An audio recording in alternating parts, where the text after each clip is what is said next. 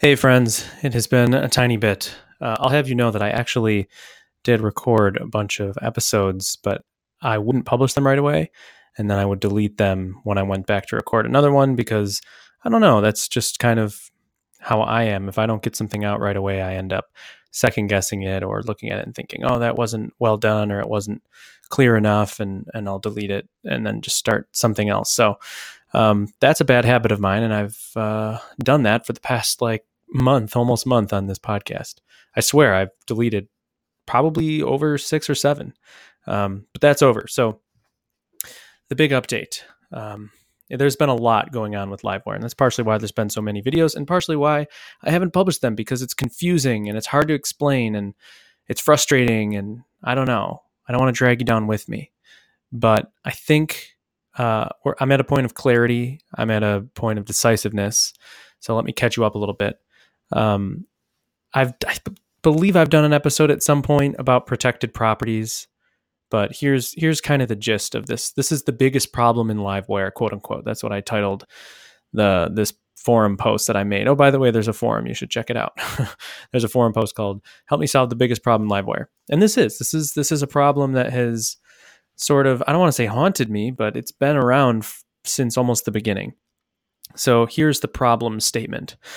Livewire, Livewire, Livewire, Livewire. PHP is a one shot deal. When you make a Laravel request, the whole thing just runs and then spits the HTML out to the server. And then the user triggers some update like a URL change and it does that again. Their browser, however, has a long running process. So that's why Vue.js and these other Java, you know, JavaScript is a there's a runtime in the browser and it's continuously running and waiting for user interaction and whatnot. So in Phoenix Live View, uh, a Phoenix or Elixir on the back end is a continuous process. So they can create a parity between the back end process and the front end process. So the user's browser session with their JavaScript, and then the server's back end session. Um, and there can be a one to one. So there can be a process for a user on the page. So they can do all sorts of nice things. Well, I chose really, really early on to not go that route because PHP just isn't there yet, and or PHP WebSockets and, and asynchronous PHP. Um, there's there's stuff about it and there's stuff out there, but they either require extensions or fancy things that just nobody wants to finagle with. Finagle, finagle with. Um, so I chose early on. Let's just do Ajax. Let's make Livewire. Let's make its network transfer protocol Ajax.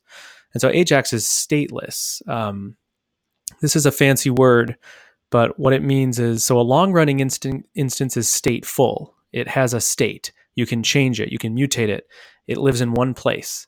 Stateless is something that gets passed around. So Livewire actually lives in the request and response data that goes to and fro a server. I guess Livewire on the front end is stateful, but on the back end it's stateless. So Livewire keeps keeps track of what the current state of a component is, then when you make an update, say a, a click on something that has wire colon click, it sends an AJAX request with the payload back to the server. It hydrates up the component, um, and then it does its action, and then it dehydrates it back to the new data in HTML, puts it back on the front end, and rinse and repeat. So I've probably said that a thousand times. I hope you understand that by now. I, I think that's something that that's one of those big key pieces of knowledge to understand. And if you didn't build Livewire, I can imagine it's frustrating to wrap your head around and seems odd. It's like hearing uh, Evan You talk about the virtual DOM and how it just means nothing to you. But if if you had built it, you would understand. and it's not rocket science, um, but it's just one of those things that that uh, you have to kind of open open it up a little bit to understand or inspect your dev tools or I don't know, hear me spew it enough times to understand it. So that's the nature of this problem. Um, the problem comes from uh, we don't have a long running backend PHP instance. So how does this problem manifest itself? So basically, all the data of Livewire gets transferred back and forth, like I said. So if you set a, um, you can pass data into a Livewire component, right? So you could presumably pass in an Eloquent model. And the first thing people tried to do when I launched Livewire was save eloquent models to properties. So they would have a property called post and they would, you know, set post to an eloquent model out of the database. And then they would get an error that says, hey, you can't do that. You can only set um, like uh, arrays or integers or strings to public properties. And the reasoning for that is you're sending it to JavaScript. So I either have to serialize the whole PHP object and deserialize it, whatever. There's so many weird things and up and things in the back of my mind, like, well, I don't want to expose somebody's entire eloquent object to the front end. Like maybe they, I don't know, forgot to hide like a password field or, you know, I don't know. I'm exposing the some part of their internal system. I'm telling the front end could inspect and see what class it is and what namespace. And I don't know, it just doesn't feel right to me. So that's the problem. And you don't actually need to store things that way. You don't need to store eloquent models. You can fetch them from the database every update, but it's just not natural for people. So my first my first plan of attack was I'm going to make protected properties uh, what people want. You can store anything in a protected property. And my strategy was I'll store it in a cache in the backend.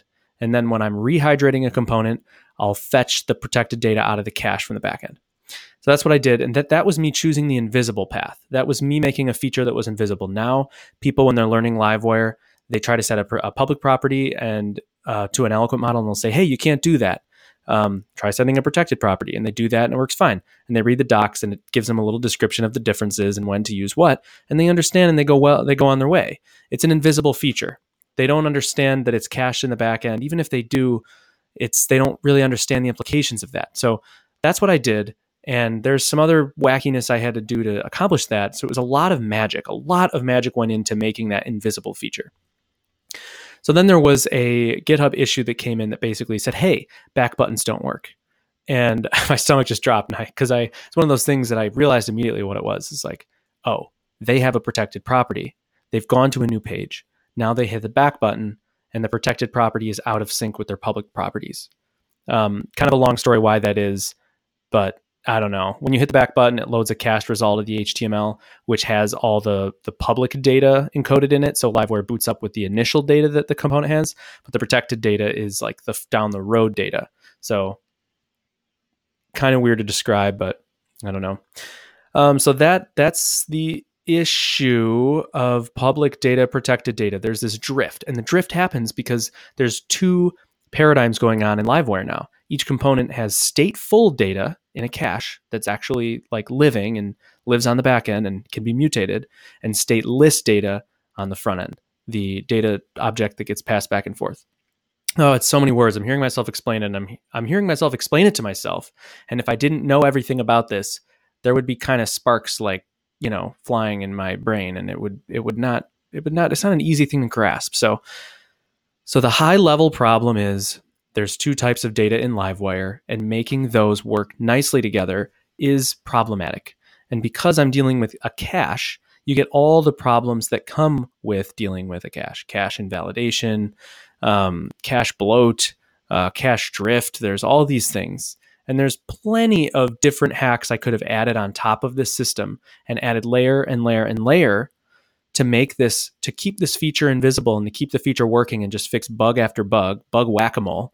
But I opted for a simpler route with the help of my buddy Mitch. We sat down and he walked me through this problem and he's sort of a sounding board for me and and we kind of hashed out all the different paths and realized we're happier if we got rid of protected properties and put the onus on the user, which is my least favorite thing to do. It makes Livewire harder to use. I chose to go against the invisible path. Um, I tried to provide some API, like a recommended API for this, uh, computed properties, which we can talk about in another episode. Um, so I have a couple recommended ways to do it, but I still get GitHub issues right now. We've made the update, and I still get GitHub issues of people saying, "Hey, this thing's broken. Hey, that thing's broken." But really, what they mean is protected properties don't work anymore. And then somebody comes in and says, "Oh yeah, protected properties don't work. Here's the post. Go read it."